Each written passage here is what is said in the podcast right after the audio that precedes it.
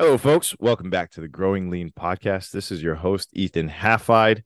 Another amazing episode sponsored by Lean Discovery Group, an award winning software development firm. I have the pleasure to be here with Renato Archer, founder, CEO of OneShot, a global digital business accelerator based out of Latin America with a goal to help 1,000 entrepreneurs enter the digital market from developing countries. Welcome, Renato. Thank you, Ethan. Thank you. A pleasure to be in your program, and I'm uh, I'm really looking forward to it. Thanks a lot for the opportunity. Absolutely. Tell the audience a little bit about yourself, Renato.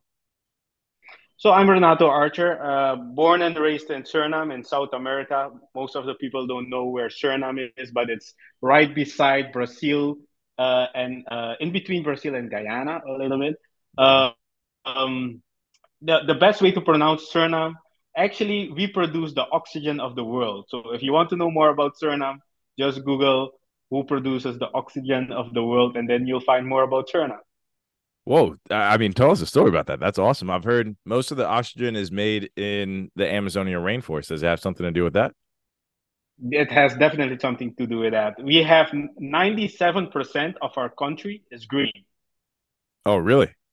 Wow. So yeah. not many towns and, and cities is what I'm guessing. Is it mostly like farmland and rainforest, I guess? it's it's a lot of rainforest. It's a lot nice. of rainforest. It, it it could be that some percentages are a little down right now because a lot of our trees are being exported, but uh, we definitely are the ones that are keeping the oxygen stable in the world. Uh, I, I think after that, Guyana is doing a pretty good job as well. Uh, and that's why we're, we're pushing for carbon credits because um, we, we're the ones that are keeping our Amazon really stable so that we can prevent global warming from hitting us, you know? Yeah, absolutely. Record breaking temperatures this summer, you know, maybe that's a trend that continues unless Suriname can do something about it, right?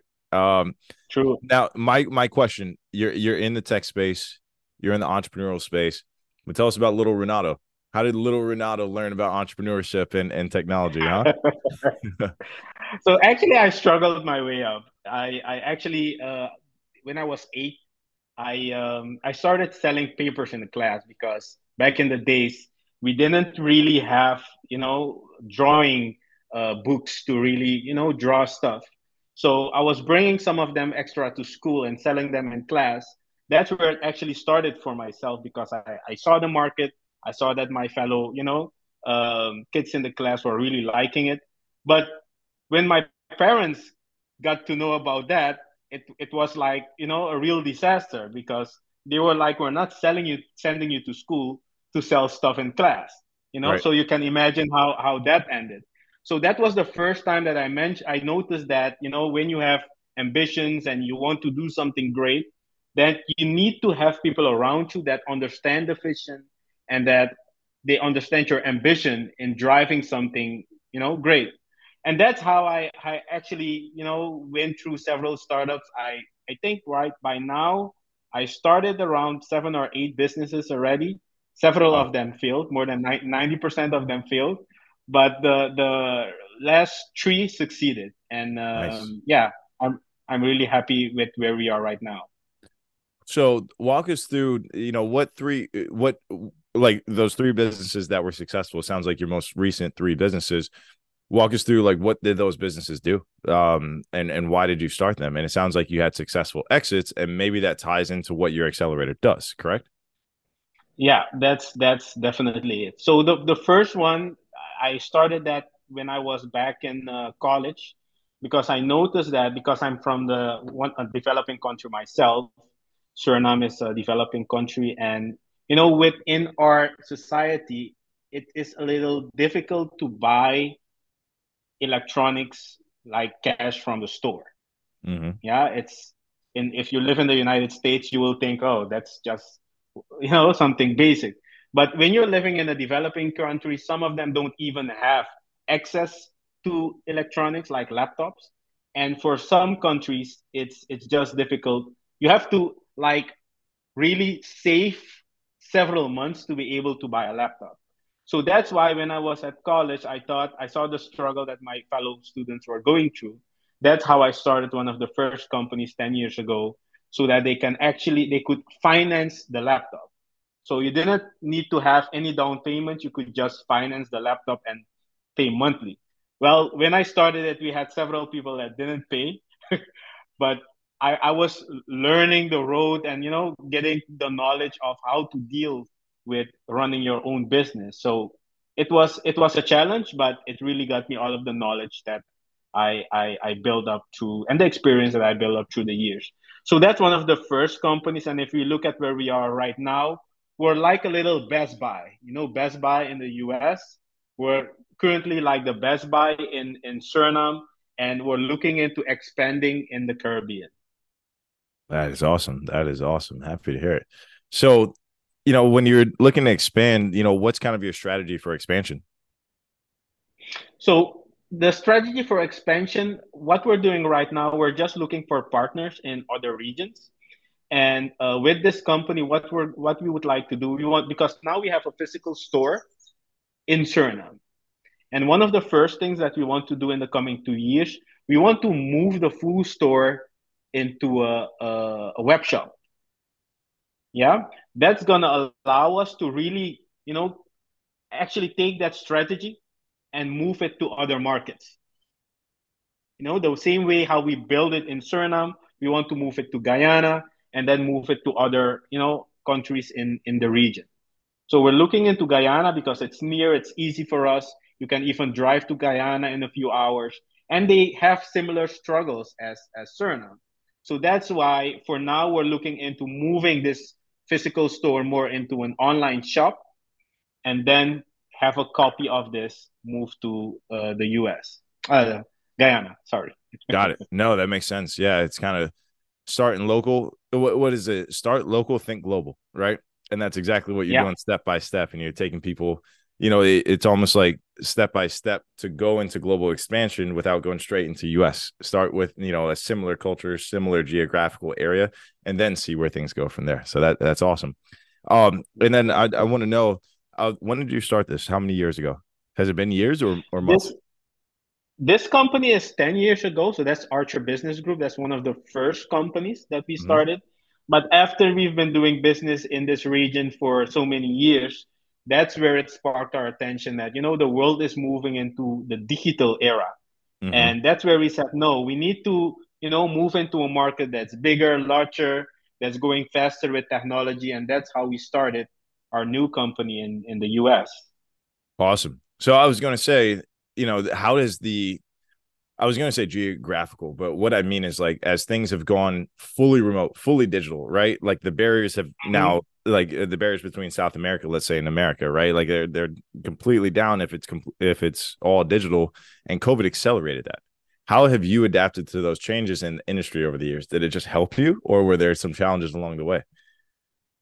So at some point, I was a little happy because actually I was there already because I've been in tech my actually my whole life, and I've been traveling back and forth to the US for the past 15 years. So I've been in that culture a little bit of doing things in a digital way. The great thing that I like about COVID, I, actually, I shouldn't say like, but the good thing that COVID uh, brought to us is that the the whole market started shifting more into using technology, and that actually helped our business a lot because in that way we were able to to provide more services to this market. Nice, nice. And then, you know, what specific tactics or tools have been effective with you growing your business? Like when you have to raise awareness, right? You get you have to let entrepreneurs that know that there's a resource there. And you know, if you take that market, the crossing the chasm, there's another word for it, but it's the market adoption curve. That's the word for it. Entrepreneurs are considered innovators. They're about 2.5% of the global market right? Then you have early adopters. That's approximately 13.5%. Early majority, late majority, laggards, all of them. But it's tough to find entrepreneurs. It's tough to find innovators. How do you go about doing that? So that's a really great question because if I look into um, this market where we're dealing with, um, I think the, the economy and the, the challenge is because if you don't have the digital opportunities in your society, it actually holds you back a lot. If we look at one simple thing like digital payments, which is essential when we talk about digital businesses, 90% of all transactions in these countries are cash. So you can imagine what kind of challenge it is to run a digital business in these markets. So one of the main things that we started to do is actually push digital payments and actually be like some sort of uh, merchant of digital payments just to you know bring our customers on this journey with us. And then we started the awareness uh, process like you mentioned to show them how you can actually move your business in a digital way via a platform via a mobile app etc etc but it starts with adopting the usage of digital payments because you can have a fancy platform but if the customers can't pay digitally you're you're you're not gonna make it that's exactly you got to meet them where they're at, right? And and start to kind of handhold, get them online one step at a time, and then from there, it, it, the the adoption should be a little bit faster. That's awesome. Very very smart, very empathetic approach to understanding your your local area and helping them go global one step at a time. But now, you know, especially with AI, I told you we build a lot of AI apps for various industries. We're industry agnostic, right? So, mm-hmm. how do you see the impact of AI helping these businesses or even hurting, right? Like, uh, what do you think? Do you, what do you think the overall net positive or net negative impact is of AI on these businesses? So I, I think at this point they're they're catching up. I, I hear a lot of people talking more about it. Um, I think the adoption is pretty slow, especially in these markets. But the fact that they can see some possibilities in the most basic sense of what it can mean for them how they can do their work even smarter, faster. I think that's helping them to catch up. But the whole world of what the possibilities are of AI is not pretty clear, especially to, for these markets. Yeah, because the majority of the businesses are not really adopting it as of yet. Even a, a simple thing as a chatbot wasn't really adopted as of yet. Then you can imagine how you know AI will disrupt how you know these kind of businesses work. So I think it, it might have a negative impact in the end if they don't catch up pretty pretty soon. Yeah, and that's where you come in, right? You can help them adopt. You can help teach them. Education is the first step, and then uh, you know Education our ethos. Yeah, connect, educate, inspire. Because once they have the education, they have the mental power, right, to then do something with it. But sometimes people have to be inspired to take action because as you know, starting a business that's a lot of work. That that is a ton of work. So once they're inspired, you know, then they can move forward. Um, you know, talk to me about any partnerships or collaborations, or do you have any like was it government government backing, or is this all self funded? This all self funded. Um, we we have several partnerships right now, especially when we look at our US based company, because now we're the the local company we're actually just running it as is and moving it to a, a digital platform. But we're now pretty much focused on our international company, OneShot International, as you mentioned in the beginning, uh, which supports startups in developing countries to start, build, and grow their business internationally. Actually, it's pretty simple, just how you do using technology. Because actually, it's the same thing what you know the giants do: Facebook, WhatsApp, they're running in all of these companies and all of these countries without being physically present. You know, they're actually not yeah. even paying tax in these countries. So really? what we're what we're doing is that we're helping these uh, these companies, yeah, the, uh, entrepreneurs in developing countries, if they don't have tax solutions as of yet for their business, we're helping them to build that and to scale it internationally uh, as yeah. well. Nice, nice. Well, Renato, unfortunately, we are coming up on time, but I do want to say, what advice would you give to other business owners that are looking to succeed in the industry or start, you know, in any industry? So we we all know that starting is hard. Starting is is is actually um, it's hard, especially when it comes down to an era where you're not really familiar uh, of how things are going in in the space where we are right now, especially when it comes down to digital technology, digital businesses, it's not anymore about who is bigger and who is smaller. It's mm-hmm. about who is faster and who is slower. So if you yeah. want to go fast, just look for a partner or a company that can help you to move fast because trying to figure thing, things out on your own is going to take you a lot of time. Absolutely. So if you feel that you, you need that extra support, just look for a partner, a consultant that can, you know, bring you up to speed really fast, get you in the space so that you can move faster. Smart. You know, they say if you want to go fast, go alone. If you want to go far, I, I think it's go with team. I forgot the rest of the quote, but you get the point, right? I get the point. Yeah, I get the point. Well, I, I, want to give you time to, you know, um, let people know if they do want to partner with you, if they do want to work with you, if they do want to join the accelerator, how can they get in touch with Renato Archer? So our main platform is online is uh, www.oneshot.sr. Uh, the platform has all of the functionalities to actually join the accelerator. Not only that, but at the end of the 12 weeks program, we will put you in front of investors what wow. we're looking for are industry-led, uh, strong uh, concepts that are solving problems in our society and in the world. So imagine solving one small problem in your local community. If that solution that you have can solve that problem, it probably solves the same problem in another uh, country as well. Imagine when Facebook started, it wasn't built for billions of people in the beginning. It was built for just 3,000 students from a university.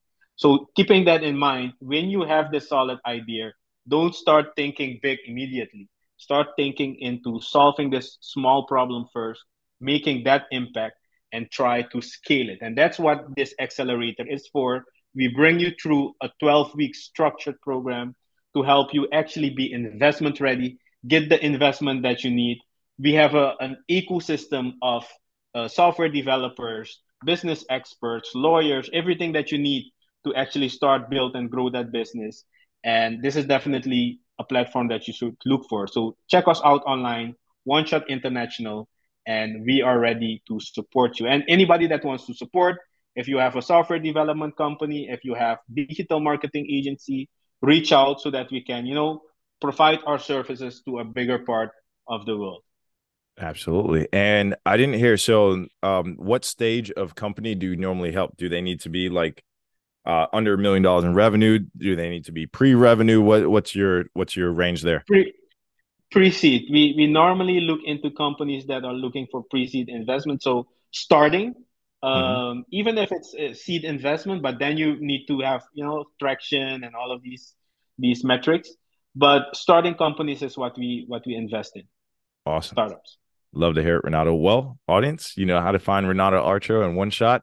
I hope there's some great collaborations that come from this podcast. I know there's one that's coming from this, just meeting you and understanding someone who, you know, has the same ethos and is actually executing on the dream. I love to see it. So, Renato, thank you for being a great guest and joining the Growing Lean podcast. Thanks a lot, Ethan. Thanks a lot for this opportunity and keep it up.